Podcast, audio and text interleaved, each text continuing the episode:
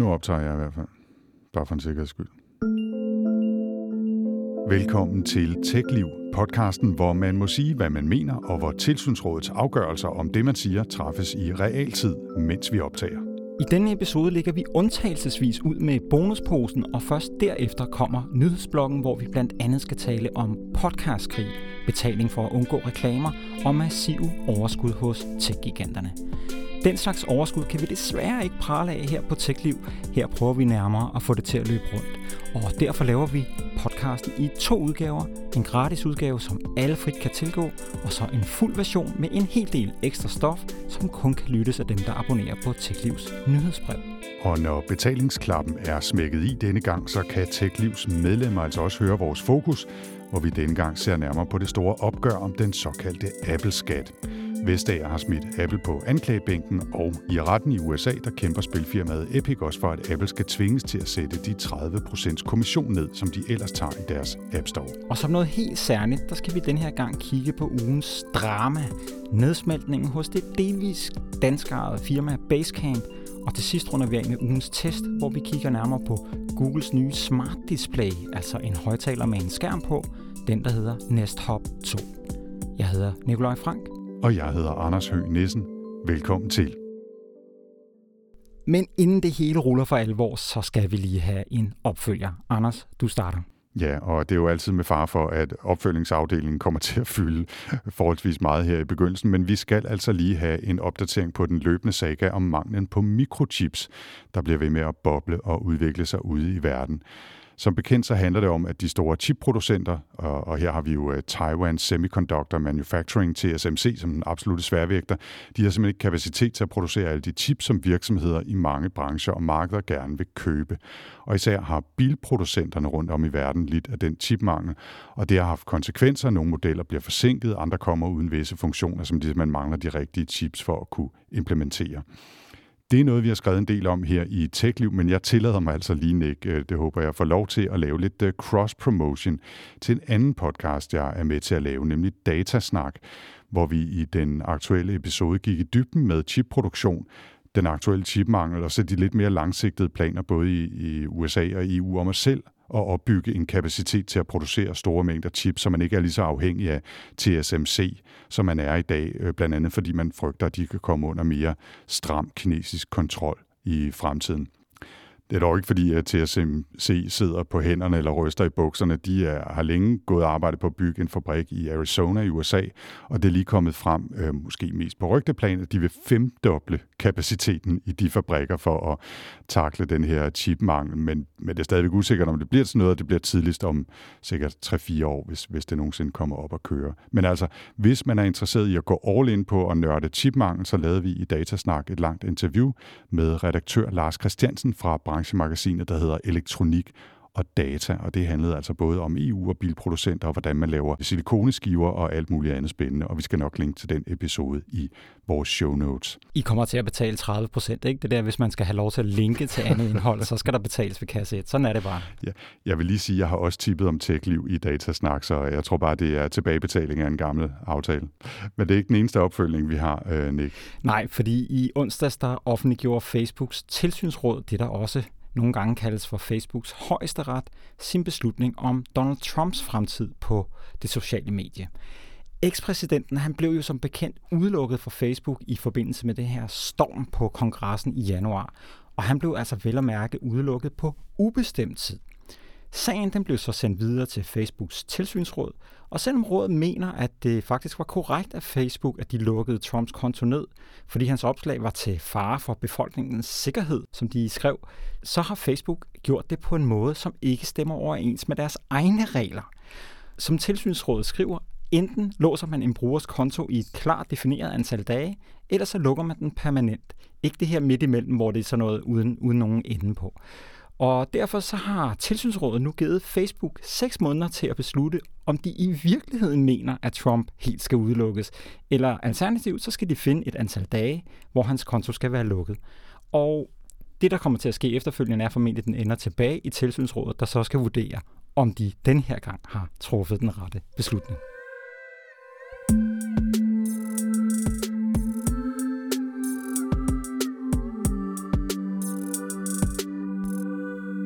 Så skal vi til bonusposen. Normalt der er det jo et segment, som er forbeholdt vores betalende medlemmer. Men i den her uge vil vi give sådan et lille indblik i, hvad der for eksempel kan gemme sig i den. Så vi snupper den altså helt her op i starten. Ja, bonusposen det er jo en, øh, en tilbagevendende begivenhed her i TechLiv-podcasten, hvor vi sådan stort set på skift trækker brækker, som så bestemmer, hvad vi skal gøre i det her segment. Og der findes efterhånden en del forskellige brækker i den her pose. Man kan for eksempel trække en, hvor der står udfordring, og så skal den anden give en udfordring om at bruge en bestemt app i to uger, eller hvad det nu kan være. Øhm, der har også været en prik, vi stødt på et par gange, der hedder 60 sekunder, som i særlige tilfælde kan vendes om, så der står 90 sekunder. og, og i den, der skal man forklare et øh, svært emne på et minut eller halvandet, og vi har også øh, haft en quiz et par gange, hvor den ene bliver udfordret i et øh, bestemt tech-emne. Nu er bonusposen jo, Nick, det ved du, og det ved lytterne derude, øh, som har stødt på den tidligere, en ret særlig pose. Det er det. Så nogle gange, der kan man godt på sådan lidt magisk vis sørge for, at den er helt fuld af en bestemt slags brækker, hvis man nu gerne vil være sikker på, at man kan fremtvinge, at den anden trækker en bestemt brik sådan helt, helt, helt tilfældigt. Ikke? Ja, og i den her uge, der er det altså helt sikkert blevet din tur til at trække, Anders. Så vil du ikke stikke klør 5 i posen og fiske en brik? Jo, det gør jeg her.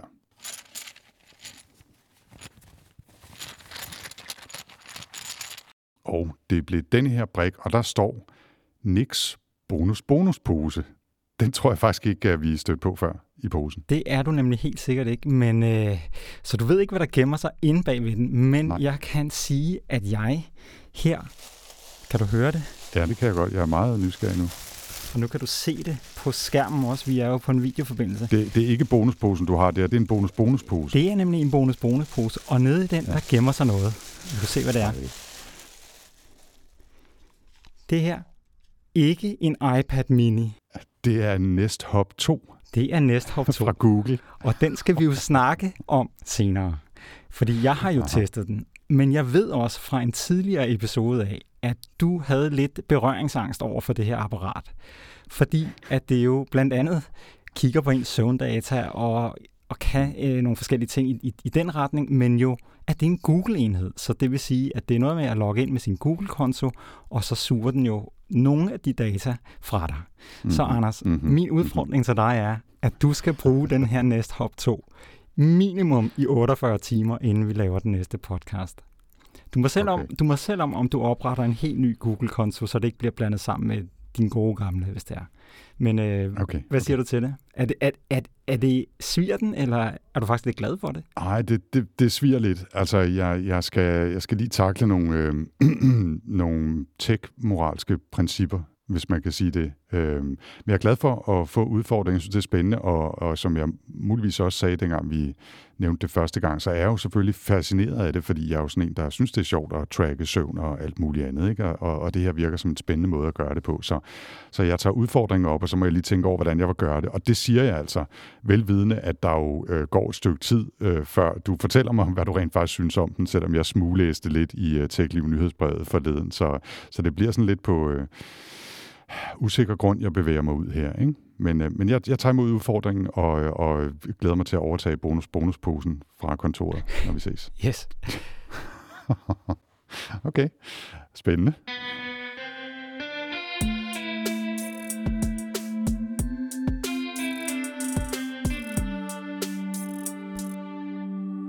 Nå, Nick, øh, mens jeg sidder og, øh, og smører lidt creme på, øh, på den svine tech-moral her, øh, vil du så ikke øh, starte os på de korte nyheder og fortælle om Apple mod Spotify i podcastland?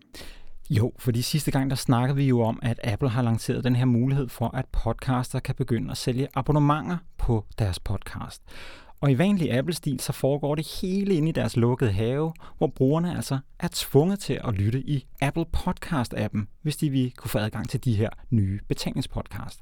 Men siden sidst er der sket noget. Der er konkurrencen nemlig blevet intensiveret, for Spotify har nu meldt ud, at de er klar til at lancere deres bud på præcis det samme. Dog er der nogle helt væsentlige forskelle. For mens Apple mener, at de skal have 30% af podcasternes indtægter, så skal Spotify have 0% de første to års tid, og derefter der vil de tage 5%. Og det burde jo for mange podcaster være et ret nemt valg. Ikke mindst fordi, at Spotify jo også kan bruges af Android-brugere, og Spotify i det hele taget er tilgængelig på så godt som alle platforme og i biler og alt muligt. Ikke? Spotifys løsning bliver dog en smule mere kluntet end Apples, og det er Apples skyld, fordi Spotify de må ikke sælge abonnementer igennem deres app til iPhone uden om Apple. Så det vil sige, at hvis Spotify skulle have en betalingsknap inde i deres iPhone-app, så vil Apple tage 30% af indtægterne, og det er Spotify og for den sags skyld podcasterne jo ikke specielt interesseret i. Og derfor vil der altså i stedet for en betalingsknap optræde en lås der, hvor play-knappen normalt sidder. Og så er det altså op til den enkelte podcaster at linke til en ekstern betalingsløsning, for eksempel i beskrivelsen af podcasten eller i show notes. Derudover så har Spotify altså også meldt ud, at de inden alt for længe vil gøre det muligt at tilføje podcasts, som for eksempel premium-udgaven af TechLiv er i Spotify. PT, der er Spotify faktisk den eneste af de store podcast-apps, som ikke understøtter det med, at man kan tilføje sådan en privat podcast, sådan, som man kalder det. Men øh, det er i hvert fald det, der er nyheden. Der er slagsmål i podcastland, Anders. Ja, det er der virkelig, og, og nu skal vi ikke nødvendigvis øh, øh nørde alt for meget ned i det her, øh, selvom vi er tilbøjelige til det, fordi det jo handler om vores øh, levebrød også på nogle måder. Ikke? Men der er virkelig ballade i podcastbranchen for tiden. Ikke? Altså, det var som om, at det i mange år jo bare kørt stille og roligt af, og så kom der nogle enkelte forsøg på at lave små, mere dynamiske annoncesystemer og samle flere data om brugerne, men så er det jo bare eksploderet de sidste øh, to-tre år. Ikke? Spotify har satset massivt. Øh, vi fik Podimo herhjemme. Der er samarbejder, vi har fortalt om også tidligere, mellem øh, det svenske Acast-firma og Patreon, som øh, jo er sådan noget crowdfunding, øh, skaber ballade. Ikke? Altså, det, det, det eksploderer bare. Ja, og, og et eller andet sted er det jo også, det er jo ikke så mærkeligt. Det sker jo altid med platforme, der har kørt åbne i lang tid på et eller andet tidspunkt. Hvis det, hvis de giver mening platformene, så er der nogen, der prøver at tjene penge på det. Man kunne nærmere sige, at det, det er vildt, at det har taget så lang tid.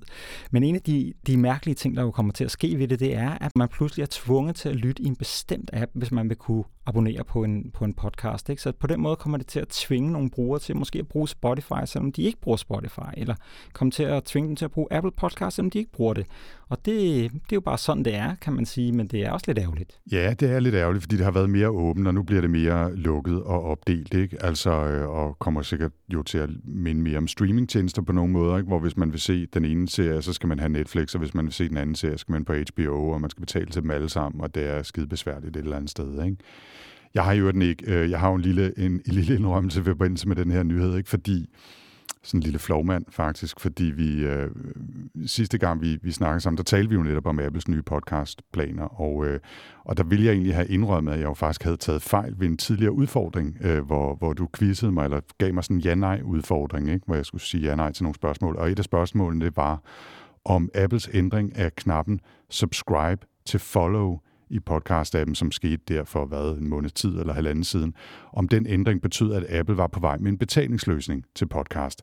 Og der sagde jeg bare skråsikkert nej, og tog altså virkelig grueligt fejl. Og nu vil jeg sige, det kan jo lyde som en søforklaring her, ikke? men jeg kan faktisk huske, at jeg med det samme tænkte, at det var forkert. Men så havde jeg jo ligesom sagt nej, og så var jeg bare nødt til at holde fast i det, og sådan er det. Mm-hmm. Og du mhm. står og nikker på en måde, der antyder, det tror du overhovedet ikke på, men det er altså, det er sandheden det er fint at kunne indrømme sine fejlerne. Så. Men øh, nu når vi er med det her med betaling for eksklusivt indhold og indhold uden reklamer, så synes jeg lige, vi skal nævne, at Twitter har købt et firma, der hedder Scroll.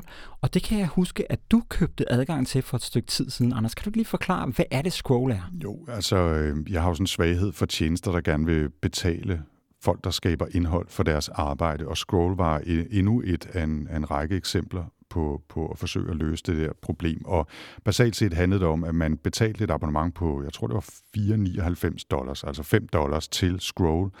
Og, øh, og de havde så øh, aftaler med en, med en række amerikanske, mest amerikanske magasiner og nyhedssites. Så når jeg klikkede på deres artikler, for eksempel på The Verge, øh, som jo skriver meget om tech, og som vi besøger meget her, så så jeg ikke annoncer.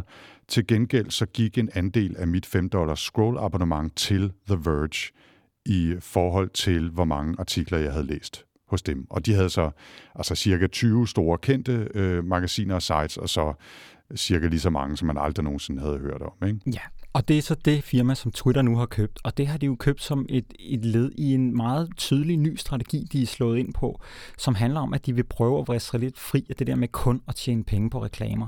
Vi har allerede tidligere fortalt om super follows, som er sådan noget med, at man kan betale til nogle øh, creators på Twitter, og så tager Twitter en lille andel af det. Og vi har fortalt om nyhedsbreve og nye lydrum, alle mulige små øh, tiltag, de laver, hvor de vil tage en, en, en lille procentdel af det. Og der er skole altså bare det, det seneste skud på stammen, og så bliver det spændende at se, om det inde under Twitters vinger kan få folk til at betale for at undgå reklamer, men stadigvæk sende nogle penge videre til nogle af de medier, som laver noget fedt indhold. Apropos øh, penge, der skal sendes rundt, og annoncer, der skal vises eller ikke vises, og så videre, så øh, kom der jo her for knap to uger siden en stor opdatering af iOS til den halvdel af den danske befolkning, som har en iPhone. Og her i Techland, der var det især en ny funktion, der gav anledning til omtale og ballade, nemlig den funktion, der hedder App Tracking Transparency. Og det betyder, at alle apps på ens iPhone, der sporer, der er på tværs af apps og websider, de skal nu spørge om lov, før de kan fortsætte med det. Og helt lavpraktisk, så bør man øh, som iPhone-ejer her i løbet af kort tid, hvis man ikke allerede har set det, har opdateret og set den for et par uger siden, så kommer der en lille pop-up, der, øh, når du åbner din apps eller installerer nye apps, som spørger, om den pågældende app må tracke dig. Og hvis du ved, at svaret altid er nej, selvfølgelig må I ikke det, så kan du også vælge at slå det helt fra, så ingen apps nogensinde må spørge dig eller følge dig selvfølgelig. Og det er relativt nemt at bruge og en rigtig fin feature for den privatlivs opmærksomme bruger. Nick, hvad har du gjort, vil jeg lige spørge? I første omgang, der slog jeg den der til med, at den aldrig må spørge. Jeg vil ikke have, at der er nogen, der tracker mig. Men nu har jeg slået den fra igen, fordi jeg gerne vil se de her pop-ups, så jeg forstår, hvordan det er, de virker. Men der er ikke kommet nogen endnu. Og så jeg går mm. spændt og venter på, om der ikke snart er en app, der vil spørge mig. Og jeg ved, at det kan tage en lille, lille smule tid, før at, at apps har fået det integreret, og før man vil se det derude. Men altså, jeg skal bare lige prøve det, og så slår jeg den der til igen med, at de ikke må spørge mig. Okay. Jeg, altså, den er jo slået fra som som udgangspunkt, og jeg har ikke slået den til for at prøve noget. Jeg skal ikke, jeg skal ud, ikke ud og lege med noget. Men, men som jeg lige nævnte, så har der været en masse ballade både før og efter øh, den her øh, udrulning af transparensfunktionen. Først var Facebook jo efter, man havde avisannoncer og alt muligt andet. Og, øh, og så er der nu kommet en række sådan mere eller mindre kreative pop-up, pop-up beskeder. Nu havde vi bonusposeposen før. Vi har så også en pop-up, pop-up besked, som kommer op før den interne Apple pop-up. Og de her pop-ups, det er nogle firmaer, kan lægge ind, hvor de så lokker eller truer eller oplyser brugerne øh, og fortæller, hvorfor de synes, de skal give firmaet bag appen lov til at tracke deres øh, adfærd på tværs af apps og websites. Og der er altså nogen, der har været lidt for kreative, synes også Apple, i forhold til at lave de her pop-ups. Der var en fra tv-firmaet Sky, som laver en sportsapp i USA, som fortalte, at brugerne er denne her app er gratis, fordi den er finansieret af reklamer, så klik ja og giv os lov til at tracke dig på tværs af apps, så du får mere personlige reklamer, og så vores journalistik kan forblive gratis, så du ikke skal betale. Og der sidder man jo lidt sådan tilbage og tænker lidt, er det her en venlig oplysning, eller er det en skjult trussel, eller hvad det er. Øh, og, og Facebook og har både med Facebook og Instagram apps været ude med nogen, hvor de også skriver, at man bør klikke ja til tracking, hvis man vil holde Facebook og Instagram gratis. Ikke? Altså er det behjælpelig information, eller er det gangstermetoder? Altså, jeg vil sige, øh, i krig og kærlighed, der gælder alle knep, er det ikke sådan, man siger? Altså, og, og det her... Krig, kærlighed og forretning, åbenbart. Og det her er jo en, en krig, hvor øh, brugerne altså bliver taget lidt som gisler. Men altså, man skal selvfølgelig mm. bare sige nej, og Facebook kommer aldrig til at indføre brugerbetaling, så det skal man i hvert fald slet ikke være, være bange for. Men det er, jo et, øh, det er jo et problem, hvis man har lavet en annoncemodel, og det er det, man har, har baseret sin forretning på, og så en del af den pludselig forsvinder. Men, øh, men derfor skal man alligevel sige nej, fordi det er alt for grænseoverskridende, det der foregår derude, hvor man bliver tracket på kryds og tværs. Så, øh, så det er lidt en no-brainer. Ja. Vi slutter lige den her korte nyhedsrunde med en gang økonominyt, fordi alle de store techfirmaer, de offentliggjorde i sidste uge deres kvartalsregnskaber, og der kan jeg love for, at pengene de bare bliver ved med at strømme ind. Vi tager lige et par tal her, så spids ører eller zone ud et øjeblik. Ikke? Apples omsætning i første kvartal var på 549 milliarder kroner, hvilket er en stigning på vanvittige 54 procent sammenlignet med det samme kvartal sidste år. Og det er som altid iPhone, der er den her gigantiske pengeskov. 64 procent flere indtægter genereret af Apples vigtigste produkt, sammenlignet med de første tre måneder i 2020. Også hos deres konkurrenter Samsung har det første kvartal været rigtig fint. Her der steg omsætningen på deres mobiler også med, faktisk med 65 procent, så 1 procent mere. Og det skyldes blandt andet, at det nyeste Galaxy-flagskib, den der i år hedder S21, udkom sådan lidt tidligere i kvartalet end normalt. Og så snakker vi om Spotify lige før. De har nu 356 millioner aktive månedlige brugere, og det er så en stigning på 24 procent. Og ud af de her, der betaler de 158 millioner for tjenesten. Nogle af dem, mange af dem direkte, men også nogle via sådan nogle øh, mobil øh, teleselskabs abonnementsløsninger og alt sådan noget. Ikke? Men 158 millioner er betalende, og det er en stigning på 21 procent. Jeg tror også lige, jeg skal have en så vand og skylle de her tal ned med. Ja, tager også lige en. Jeg skal lige... Øh, de der 500, hvor mange milliarder...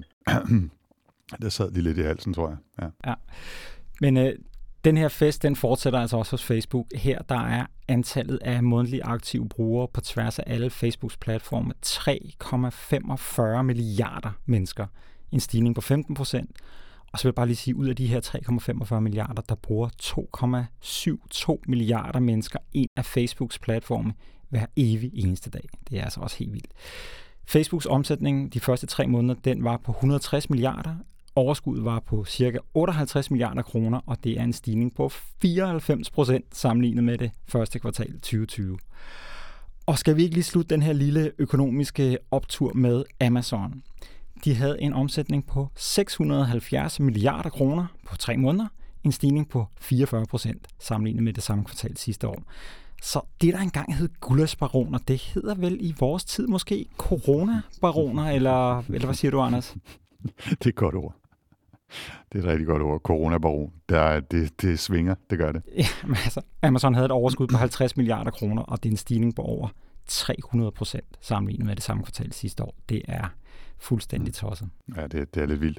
Altså, på den ene side, så, så er det jo helt crazy beløb, og det er vanvittigt, at så få virksomheder kan tjene så mange penge og fylde så meget, og som du siger med ordet coronabaroner, ikke? altså at de jo på en eller anden måde lukrerer på en, en global øh, pandemikrise. Ikke?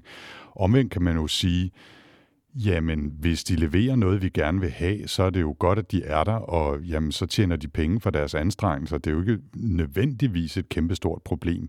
Øh, det er et problem, hvis de begynder at udnytte deres monopol, eller de fylder så meget, at de ikke føler, at de skal overholde regulationer og regler, eller kan, kan øfle de små. Øh, men altså, øh, det, det, det gør lidt ondt på en gammel altså, højresnodet, skulle jeg til at sige venstresnodet øh, dansker, at, at nogle øh, store kapitalistiske virksomheder kan, kan tjene så afsindig mange penge. Ikke?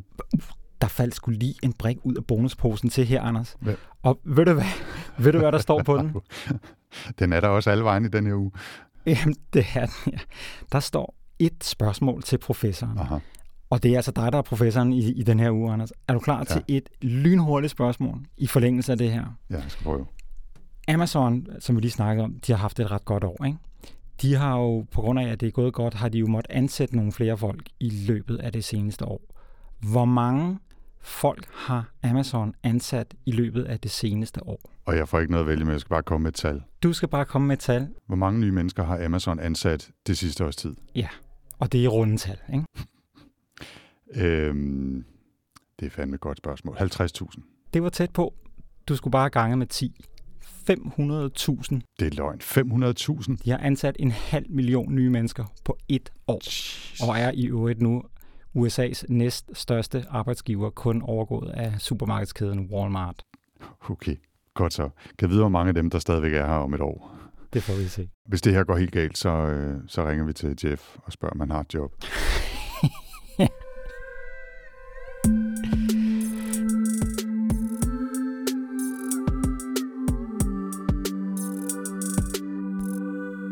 Som det første her i medlemsversionen af TechLiv, der får I i dag et helt nyt segment, som vi har valgt at kalde ugens drama. Og Anders, det involverer blandt andet den relativt nye e-mailtjeneste Hey, som du kastede dig over, da den udkom her sidste år. Ja, og hvis vi lige skal tage det store drama først, så handler det om det firma, der hedder Basecamp, som udover en team-app, der også hedder Basecamp, laver den her e-mailtjeneste Hey. Og ledelsen i Basecamp, Jason Fried og danske David Heinemeier Hansen, eller DHH, som han bare hedder blandt venner, de indførte i sidste uge en ny firmapolitik, som blandt andet betyder, at de ansatte ikke længere må diskutere politik og rettigheder og sociale forhold i arbejdstiden, i hvert fald ikke på firmaets interne teamnetværk. Det var ikke super populært, for nu at sige det mildt, og hvis vi skal tage øh, konsekvensen med det samme, så har hele 21 af Basecamps 57 ansatte i talende stund valgt at sige op som en konsekvens af de nye regler, og ikke mindst fordi ledelsen har håndteret kritikken af reglerne temmelig dårligt. Så vi er altså over en tredjedel af de ansatte, som er stoppet i løbet af to dage eller sådan noget. Lige præcis.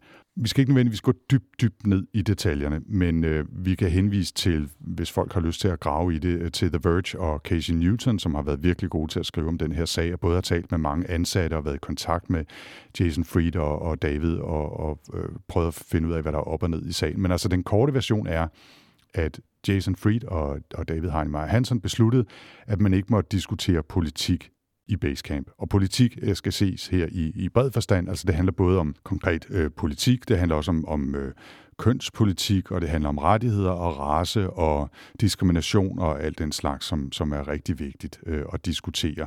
Og det kom som en reaktion blandt andet på, at en række nye ansatte i Basecamp vil lave en, sådan en, en intern komité, kan man sige, lige præcis til at diskutere og undersøge ansattes oplevelse af at arbejde i firmaet med fokus på køn og race og politik osv.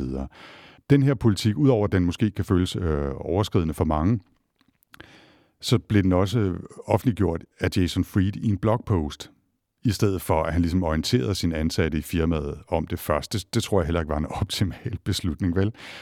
Og så kom der altså en kæmpestor diskussion. Dels af politikken, dels af de ansattes øh, forhold til det, og der var interne møder, og dem blev der rapporteret fra, og folk fik at vide, at hvis de ikke ville leve op til reglerne, jamen så kunne de få en, en aftrædelsesordning, og så var der en hel masse mennesker, altså, som vi snakker om før, der valgte bare at sige op. Og det er ikke blevet bedre. Det er en rigtig shitstorm, det her. Og spørgsmålet er i virkeligheden på det her tidspunkt, om Basecamp og Hey har en fremtid. Altså, de er gået sådan lidt under radaren nu, holder lige lidt, lidt, øh, lidt øh, tavshed på, øh, på kommunikationen og har i gang sat en undersøgelse af tredjepart, som skal se på, hvad der er sket. Men politikken er ikke rullet tilbage, og selvom de har sagt undskyld, så er det mest øh, den der slags undskyld, hvor de er undskyld, at, at du blev fornærmet, og ikke undskyld, at jeg sagde noget, der fornærmede dig. Ikke? Øhm, så så det, det, jeg, jeg, kan, jeg kan ikke helt finde ud af, hvor vi er nu, om det er øh, katastrofe, eller om det bare sådan os, der går lidt i selvsving her i, i spinderhype. Nej, og i øvrigt så havde de vist også lige gået meget, meget langt tilbage i det her, øh, den her chat-netværk, hvor at, at mange af de her diskussioner er foregået, og har slettet hele historien, ja. altså alt, hvad folk har, har diskuteret i, i retrospekt, bare lige sådan sagt delete. Ja. Så, så de, de er virkelig kommet i, i modvind i deres eget firma. Og det er jo en helt vild sag. Det er jo helt usædvanligt, at man ser sådan en, et firma nedsmelte sådan, øh, og nærmest live-dækket på Casey Newtons øh, nyhedsbrevsmedieplatformer, hvor man fra dag til dag ligesom har kunne, kunne følge med, hvor flere øh, af, af, af Basecamps ansatte ligesom har, har rapporteret om, hvad der er sket. Så øh, altså, så det er en helt vild sag, og det gør det også sådan endnu mere særligt, at både Jason Fried og DHH her jo er ret åbenmundet, også omkring andre firmaer, og i det hele taget omkring sådan noget med, med, med, med techbranchen, hvordan den bliver ledet og sådan noget, så, så, så de har virkelig fået en boomerang sindssygt hårdt i nakken her, og det er selvfølgelig stærkt problematisk at, at begrænse hvad skal man sige, medarbejdernes ytringsfrihed til at, at, at tale om forskellige emner. Hmm. På den ene side. Hmm. På den anden side, så kan man også godt forstå måske en, en lille del af det, det der med, at en ting var, hvordan det var i gamle dage, ude ved kaffemaskinen og nede ved, ved øh, frokostbordet, og man snakkede hen over bordene. Ikke? Men det der med, at vi har fået de her chat-funktioner, hvor vi sidder og skriver til hinanden, det gør jo, at der foregår enormt meget udenom snak om alle mulige andre ting, som ikke er arbejdsrelateret. Og der kan jeg sagtens forestille mig, at der kan udvikle sig en, en virkelig dårlig øh, stemning på en arbejdsplads, når folk de sidder og giver deres mening til kende, øh, øh uden at tænke sig om. Det er jo lidt ligesom sociale medier. Nogle gange så tænker folk bare ikke, så skriver de bare så mener de bare noget, så råber de. Og, og at, så, så på den måde kan man godt se også, at der kan være nogle øh, negative sider ved at have den form for firma-chat. Ikke? Jo, jo. Altså, nu er det en, en kompleks sag, og der er meget historik, og sikkert også masser af ting, vi, vi ikke ved noget om. Men altså, øh, det hører så også lige med til historien i forhold til det her med at diskutere politik, at, at øh, nu er det sådan en, en virksomhed, der har spredt deres ansatte ud over hele verden, men de har trods alt et lille hovedkvarter, som så flere gange er blevet brugt til politiske rallies og, og hovedkvarter for det lokale øh, demokratiske partis øh, valgkampagne og den slags ting. Ikke? Altså, så har man også ligesom introduceret politik i firmaet, så er det lidt svært at sige, at Nå, I må ikke snakke om, at I føler jer overtrådt øh, eller diskrimineret imod dem. I, I må gerne, så længe det er vores politik, eller det er vores sag mod Apple, øh, og vores kamp mod tech-giganterne, så må I gerne snakke om det. I må bare ikke snakke om alt det, som vi ikke gider snakke om. Det, altså, det er jo der, den ligger et eller andet sted. Ikke? Det har jo så, Anders, fået nogen til at, at mm. droppe mm. både Basecamp og Hey. Nu bruger jeg hverken den ene eller den anden af de her tjenester, men jeg ved da, at du jo bruger Hey i mail-appen. Hvad har, du, hvad har, har, har, har det fået dig til at gøre noget, hele den her historie? Har du droppet den, eller hvad, hvad, hvad gør du? Åh, oh, jeg skulle stadigvæk lidt i tvivl, Nick. Øhm, altså, jeg brugte faktisk Basecamp indtil for et par måneder siden, og slettede den så, fordi jeg synes ikke at den fungerede sådan, som jeg gerne ville have den. Så det er jeg heldigvis øh, ly- lykkelig fri for at skulle tage en beslutning om det. Men jeg bruger stadigvæk Hey, eller brugte stadigvæk Hey indtil for par øh, dage siden. Og jeg læste virkelig mange artikler, brugte meget tid i sommerhus i sidste weekend på at gå og tænke over, hvad fanden jeg skulle gøre. Jeg, har, jeg havde et års abonnement. Man kan kun ligesom tegne abonnement for et år gang, og det udløber her i juni. Så jeg har lidt tid til at løbe Øh, øh, på, kan man sige, før jeg skal tage en endelig beslutning, om jeg vil forny det.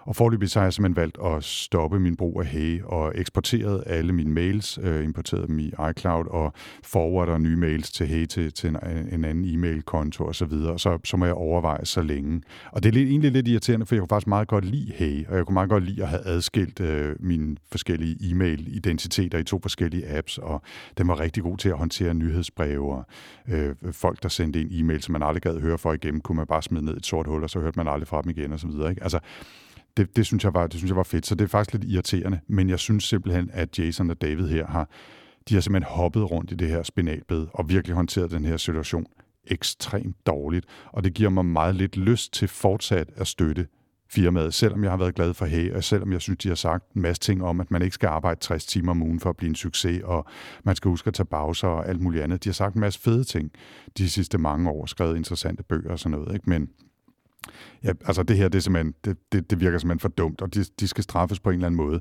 Men jeg, jeg sletter ikke min Hey-konto, i hvert fald ikke før abonnementet udløber alligevel om et par måneder, fordi jeg vil lige give dem en lejlighed til at sunde sig og finde ud af, hvad der så skal ske. Fordi det er lidt problematisk, det der med, at alle reagerer på de første korte dage, lige efter der sker et eller andet, og så reagerer man ikke nødvendigvis rationelt. Man har ikke fået hele historien, man har ikke givet dem, der er involveret, lejlighed til at trække vejret og finde ud af, hvad der skal ske. Og det synes jeg er problematisk. Så jeg er sådan set glad for, at, at nu kan jeg lige teste, om en alternativ løsning fungerer, og så kan jeg beslutte om et par måneder, om jeg vil tilbage eller ej. Men også i den digitale verden kan man stemme med sine fødder. Det kan man nemlig. Digitale fødder.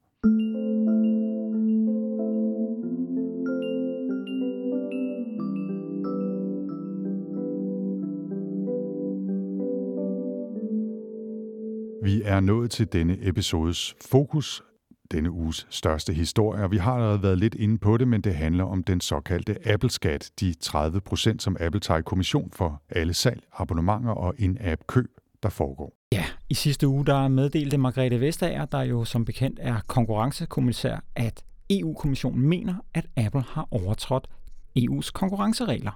Og afgørelsen er baseret på en klage fra tada, Spotify, som altså mener, at Apples forretningspraksis i App Store kvæler konkurrencen.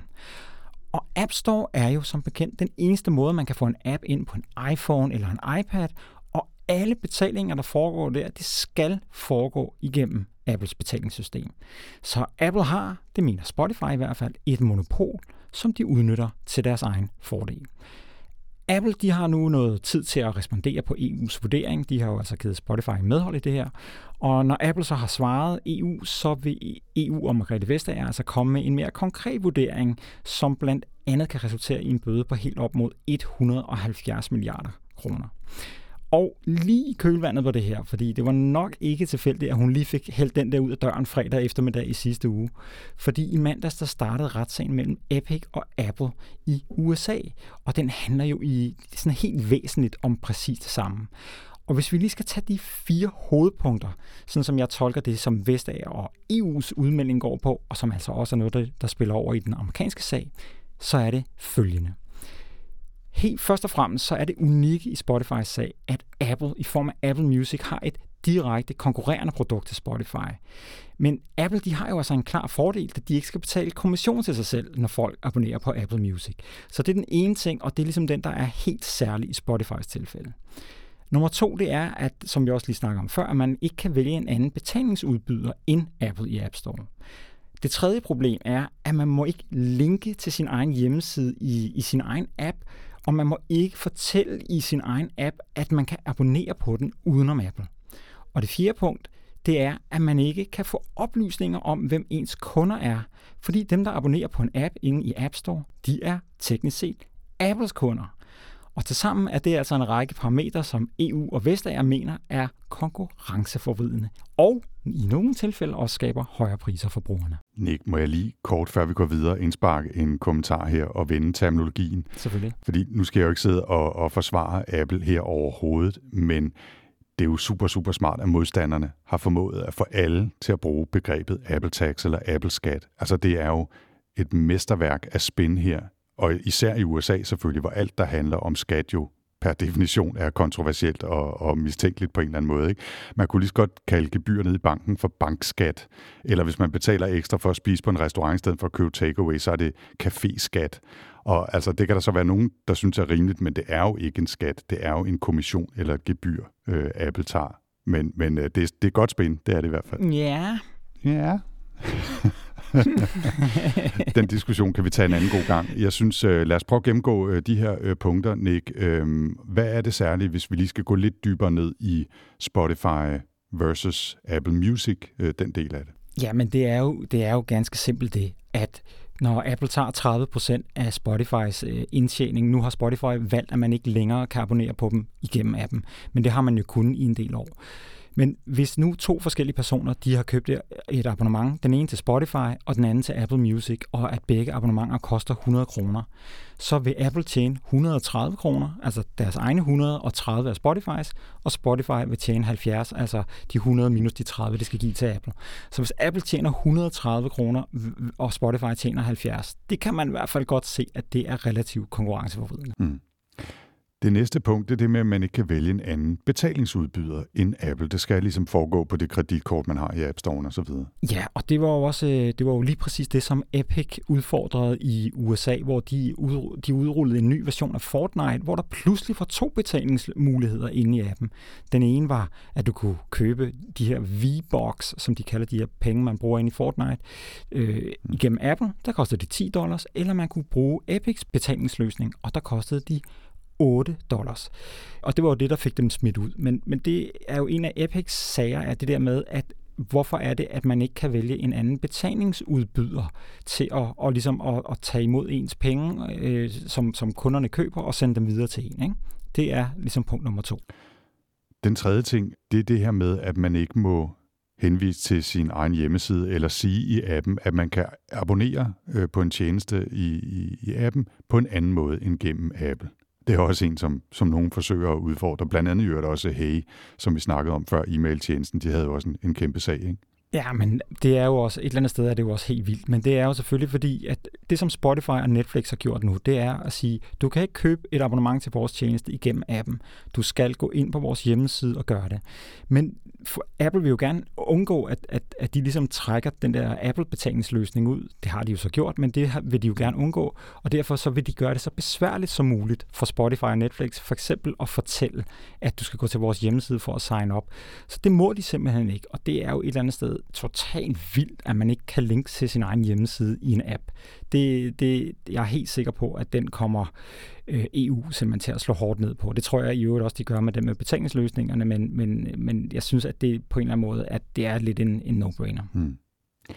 Det sidste punkt, du også nævnte, Nick, det var det der om, hvem der ejer, kan man sige, eller har adgang til de brugere, som for eksempel øh, betaler en øh, øh for, øh, for in-app purchases eller abonnerer øh, på en tjeneste, man tilbyder i en app. Ja, altså fordi det er jo så simpelt, at hvis du køber en app eller tegner et abonnement på en, så er du Apples kunde. Nu betaler jeg for eksempel for min sådan, favorit skrive-app, den der hedder Ulysses. Øh, den betaler jeg meget gladeligt for. Jeg er sindssygt glad for den. Men Ulysses, de aner ikke, hvem jeg er. De har ikke min e-mailadresse, og de kan ikke kontakte mig eller sende sådan nogen form for information til mig, altså andet end via deres opdateringer i appen. Ikke? Og det er jo blandt andet også, når vi snakkede om podcast før, og hele den der nye mulighed for at, at kunne lave betalingspodcast. Det er jo et kæmpe problem, at man ikke har nogen mulighed for at, at komme i kontakt med dem, som er ens kunder. Fordi at de er ikke dine kunder, de er Apples kunder.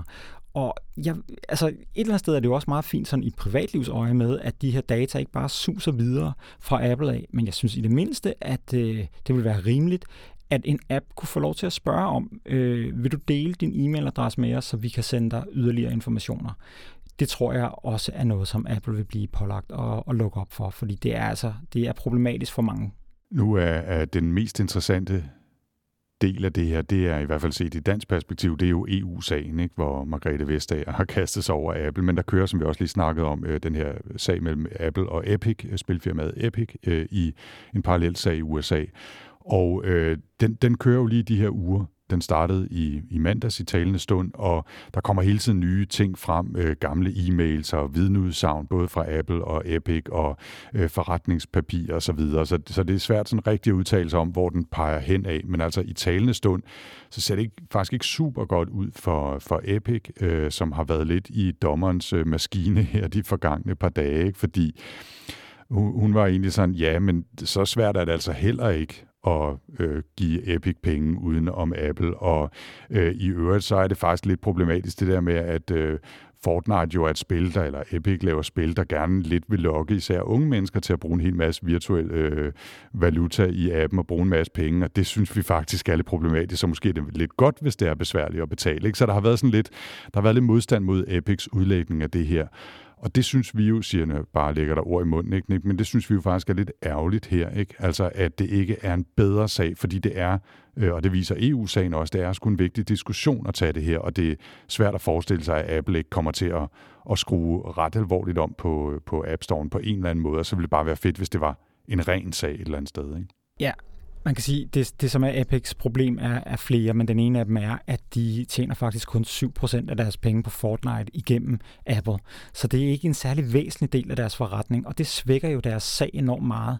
Lige så, som du lige nævnte, at man helt ligesom vi forklarer med Spotify og Netflix før, så kan man gå på Epics hjemmeside og købe de her V-Box, og dem kan man så få lov til at bruge ind i appen, dengang Fortnite var på iPhone og iPad. Så man kan godt bruge det udenom Apple.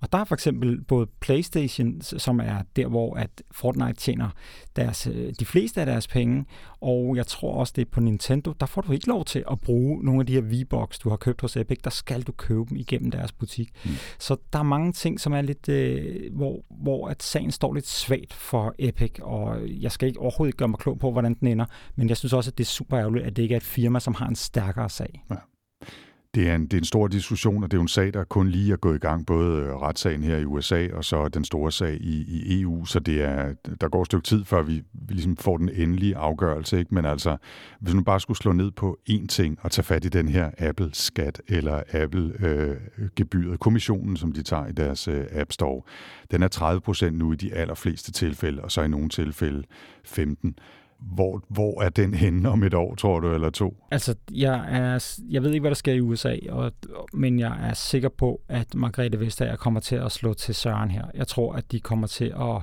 Altså, jeg tror ikke, at den kommer til at være over 15 procent.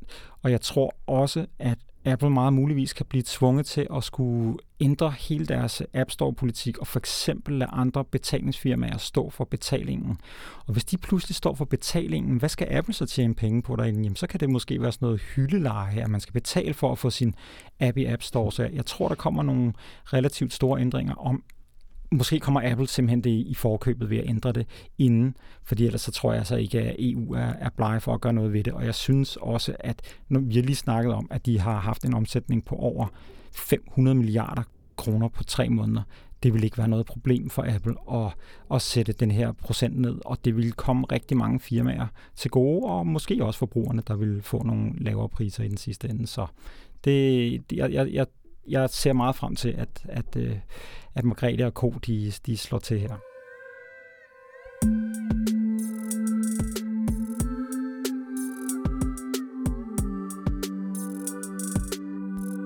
Nå, Nick, inden vi øh, lukker og slukker, så skal vi lige have øh, det, der jo plejer at være ugens tip, men som den her gang er kommet til at hedde ugens test. Og jeg er selvfølgelig særlig investeret i det den her gang, fordi det omhandler noget, som jeg lige pludselig har fået ind i min hverdag på baggrund af den tidligere bonus-bonus-pose-udfordring. Og det drejer sig altså om, at du øh, i et stykke tid har haft mulighed for at teste Googles Nest Hub 2. Men måske skal du lige, før vi hører om øh, dine oplevelser, fortælle, hvad det egentlig er for en øh, dims. Jamen altså, vi fik jo for nogle år siden det her moderne device, der hed en smart højtaler. Det var Amazon, der opfandt den med den her Echo Dims. Og jeg kan huske, jeg skrev om den, det var i DR dengang, hvor jeg, hvor jeg, jeg grinede af det her device. Jeg havde slet ikke set, hvor vildt det ville blive det her. Siden er andre firmaer jo hoppet med på den her vogn og har lavet smart højtalere, blandt andet Google, som jo bruger deres Google-assistent. Men det var ikke nok bare at have en højtaler, så nogen fandt på, øh, både Amazon og Google har det nu, at smække en skærm oven på højtaleren, fordi så er sådan et device jo pludselig meget mere værd, når du ikke kun kan styre det med stemmen, men også kan se, hvad der foregår. Så det vil sige, det er jo en slags kombination af en højtaler med en digital assistent, og så en iPad, der ikke kan køre apps, men som ligesom kan nogle sådan mere afgrænsede ting. Ja, og så kan den også følge med i soveværelset. Ja, det vender vi tilbage til. Øhm, et, et par spørgsmål for lige at udforske, hvad du har af oplevelser, så jeg ved, hvad jeg skal forvente mig også. Altså, det her med at have display på, nu har jeg ikke nogen rigtig smart højtaler, en gang imellem taler jeg til mit ur eller min telefon, ikke, og, og beder, dem om at, beder dem om at gøre ting, ikke? men, men det, jeg har ikke prøvet bare at have en højtaler stående, jeg kunne råbe af. Hvorfor, hvorfor er det fedt nu at have en skærm på sådan en højtaler, som jeg ved, du har? Jamen altså, for eksempel hvis jeg har bedt den om at spille musik, så ved jeg jo ikke, hvad den næste sang er på en playliste. Det kan jeg se her. Eller jeg kan gå hen lige og skifte hvis det er, til den næste sang på skærmen. Det, det synes jeg er meget fedt, at man ikke hele tiden skal sige, hey Siri eller hey Google for at, at, at aktivere sit, sit device. Ikke? Og, og særligt kan det også være sådan noget med, hvis man bare vil bede den om at stoppe, så skal du sige, hey Google, stop. Det er rimelig meget, i stedet for bare at, at kunne trykke på en, en stopknap, hvis man lige er i nærheden. Og så kan du jo så se tv på den, hvis det er i soveværelset, eller serier. I køkkenet, der kan du have, have en, øh, nogle opskrifter kørende, eller du kan Chromecaste til den. Du kan se, hvad klokken er, og du kan se, hvor lang tid der er tilbage på en timer, eller hvornår alarmen er sat til. Altså, der er mange ting, hvor, man, hvor det går op for en, hvor rart det er at have et visuelt clue, frem for at skulle spørge højtaleren, hvor lang tid er der tilbage af med en timer. Ikke? Ja. Noget af det, som jo er ret særligt ved den her, det er, at den har sådan indbygget radar agtige ting, som både kan bruges til at, at styre den med håndbevægelser, så vidt jeg har forstået, og jo så også kan, kan tracke, hvordan man sover. Hvad, hvad har dine oplevelser været med det? Jamen altså, radaren gør, som du, som du lige sagde, det der med, at man kan starte og, og, og pause en, en sang eller en, en YouTube-video eller noget ved bare lige at vifte hånden foran. Det kan altså også være ret fedt, og det virker egentlig, egentlig ret okay. Den anden del er det der med, at hvis du stiller den sådan tæt ved, din, øh, ved dit hoved, hvor du sover, så kan den tracke din søvn. Og det den gør, det er, at den både, altså radaren mærker dine bevægelser, og mikrofonerne lytter sig til, om du snorker, eller hvordan du trækker vejret og sådan noget. Og i, i fællesskab, der kombinerer de her data fra radaren og fra mikrofonerne, altså de kombineres, og så giver den dig en eller anden score for, hvor, hvor godt du har sovet, hvor lang tid det tog dig at falde i søvn, og, og hvor længe du har sovet og sådan noget. Så, og, og det virker faktisk overraskende godt. Jeg har jo tidligere tracket noget søvn med, med et ur, og øhm, jeg synes, at det her fungerer øh, lige så fint, på trods af, at den ikke rigtig kan bruge ens puls. Og jeg synes, det er rart at kunne sove uden at have et ur på. Så, så det var jeg faktisk ret øh, positivt overrasket over, hvor, hvor, hvor, hvor godt den virkede, den her søvntracking. Men ikke øh, den store elefant i rummet her, det er jo, at det er Google, der laver det her apparat, og man kan mene mange ting om Google, og de har givet os meget godt, men, øh, men de er jo også nogen, som er berømte på rygtet for at samle helt utrolig mange data om os, og at de ved utrolig meget om os. Skal de nu også til at vide, hvad du laver i sengen? Eventuelt øh, ud over sove, det ved jeg ikke, men altså hvad du vifter øh, med, og hvad du siger, og hvad du gør, og hvad du tænker, øh, og, og hvad, hvad sker der med alle de her data? Hvad, hvad, hvad fandt du ud af? Jamen altså, de er ret ops på det her med privatlivet. Og de data, som mikrofonen for eksempel optager når, til det her øh, søvntracking om natten, de bliver ikke sendt til Google server, så de optager altså ikke lyde fra dit soveværelse, i hvert fald ikke, når du sover. øhm, og, og, og på den måde har de klart fokus på, på det her, øh, på, på privatlivet.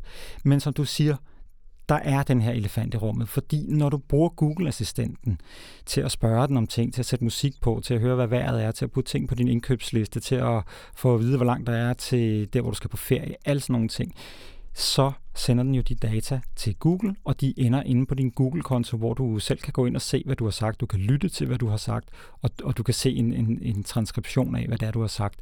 Og de data bliver jo brugt i annonceøje med.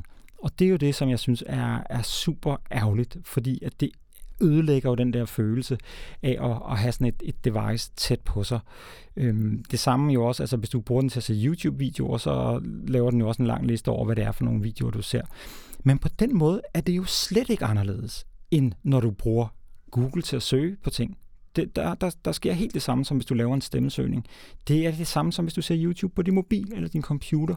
I virkelighedens verden indsamler Google ikke altså stort set ikke andre data, end det de gør, når du bruger deres services på en mobil eller en computer.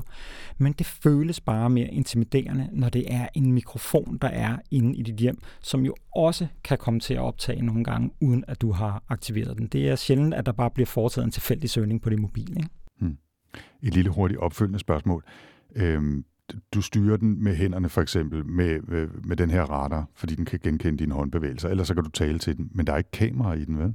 Der er ikke noget kamera i den, nej. Det har de nemlig nej. bevidst lade være med øh, af privatlivsgrunde, og måske også for at holde prisen nede på de her absurde 799 kroner, hvor du altså både får en tablet og en højtaler for, ikke?